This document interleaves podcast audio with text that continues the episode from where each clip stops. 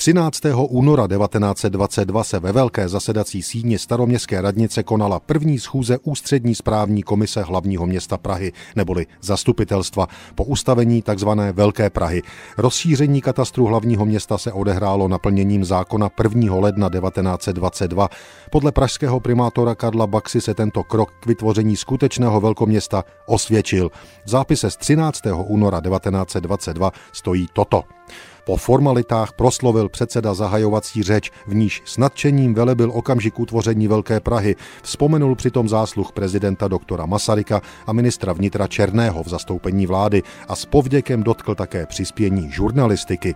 Konstatoval dále sympatie cizích zastupitelstev, které k utvoření Velké Prahy projevili blahopřání. Upřímná blahopřání došla také z hlavních měst evropských států. To dokazuje, že Velká Praha není jen otázkou místní, nýbrž otázkou mezinárodní. Z toho vyplývá, že musíme spravovat i Prahy jako město veliké důležitosti mezinárodní. Jsme si vědomi velikosti svého úkolu a ujišťujeme, že věnujeme své síly ku prospěchu a rozkvětu sjednocené dnes Prahy.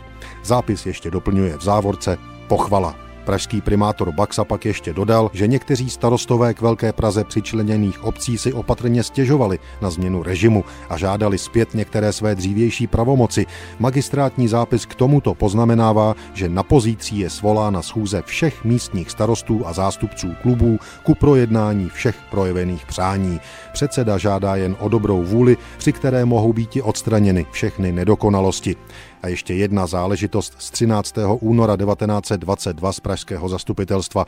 Prezident Masaryk byl jmenován čestným občanem hlavního města Prahy. Primátor Baxa na adresu svého úhlavního oponenta v takzvané Hilsneriádě před lety tentokrát řekl toto – pro občanstvo pražské tato událost, kterou pojíme z první schůzí jeho zástupců, bude vpravdě svátečním vyvrcholením dneška a učiní jej tak navždy památným. Myslím, že návrh jest tak samozřejmý a nám všem tak z duše jdoucí, že obšírná jeho zdůvodňování by jej tak jenom oslabovala. I tak jest mi velkou ctí, že mohu jej tuto přednésti a navrhnouti. Pan prezident dr. T.G. Masaryk budiš jmenován prvním čestným měšťanem hlavního města Prahy. Návrh vyslechnutý v postoji schválen byl jednomyslně.